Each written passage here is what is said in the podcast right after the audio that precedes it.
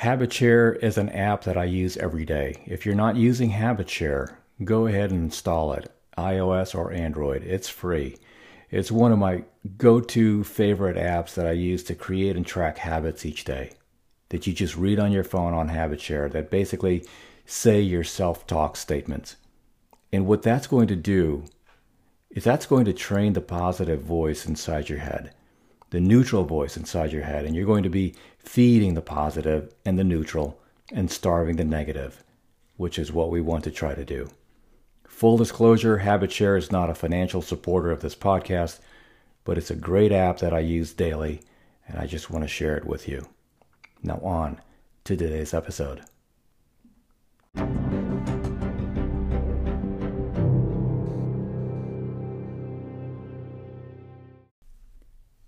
This episode is especially dedicated to Vernon Howard. This is the Resilience Podcast 352. I'm Cecil Ledesma, recording live from Austin, Texas. It's so beautiful here. It's Wednesday, June 1st. You know, I couldn't even tell you the last time I physically walked into a movie theater. Couldn't tell you the last movie I saw on a big screen.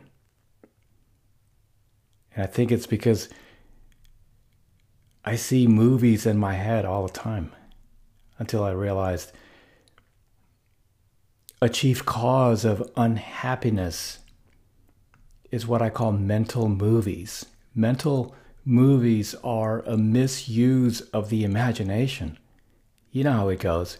You have a painful experience with someone or something then you run it over and over in your mind. You visualize what you said, what she said, what he did, how you both felt. As awful as it is, you feel compelled to repeat that film day and night. It's as if you were locked inside a, a, a theater playing a horrible movie. That's such a fantastic image of what often goes on in our heads. Yes? Think about it. How many times would you pay hard earned money to go see a really bad movie? You'd probably walk out midway, right? And you definitely wouldn't rush back to watch it again and again and again, right? So, why do we literally rush back to the mental movie theater to replay that terrible, painful experience with someone over and over? Modern positive psychology research tells us that we actually have an evolutionary hardwired tendency to see the negative and have it stick to our brains like Velcro versus the positive stuff, which researchers say slips away like Teflon. Trying to come up with a solution. I think we have got to literally rewire our minds to become more inclined to notice and focus on the things that we want to have swimming around in our consciousness you know, the positive and positive feelings, episodes, memories, experiences. But for now, start noticing when you're replaying that horrible scene for the third or 300th time and see if you can observe yourself watching it. See yourself third row from back in a theater watching your movie because that would be a huge step in the right direction. And then ask yourself is this really the movie we want to watch again? Then, if you're feeling it, smile and give yourself a high five for the new habit you're building, and then focus on something that you want to replay. Gosh, our minds are made up of our thoughts, beliefs, and self talk. Our minds are always on, always on. And scientists say that we have about 60,000 thoughts a day. That's one thought per second during every waking hour. No wonder we're so darn tired at the end of the day.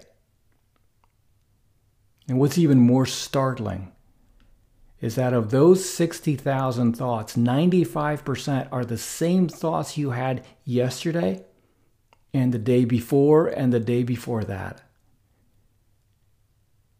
Your mind is like a record player playing the same record over and over and over again. Talk about being stuck in a rut. Still, that wouldn't be so bad if it weren't for this next statistic. For the average person, 80% of those habitual thoughts are negative. That means that every day, most people have more than 45,000 negative thoughts. 45,000 negative thoughts. Dr. Daniel Amen, a world renowned psychiatrist and brain imaging specialist, calls them automatic negative thoughts or ants. What do you do when you have ants in your house?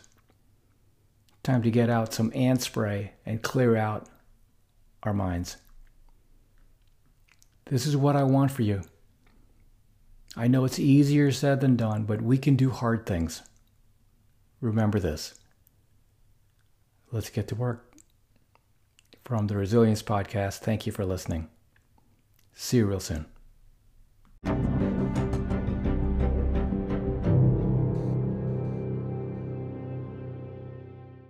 Hey, I'll see you next time, and thank you so much for tuning in. That about wraps it up. But before you jump off, two quick things actually, uh, three.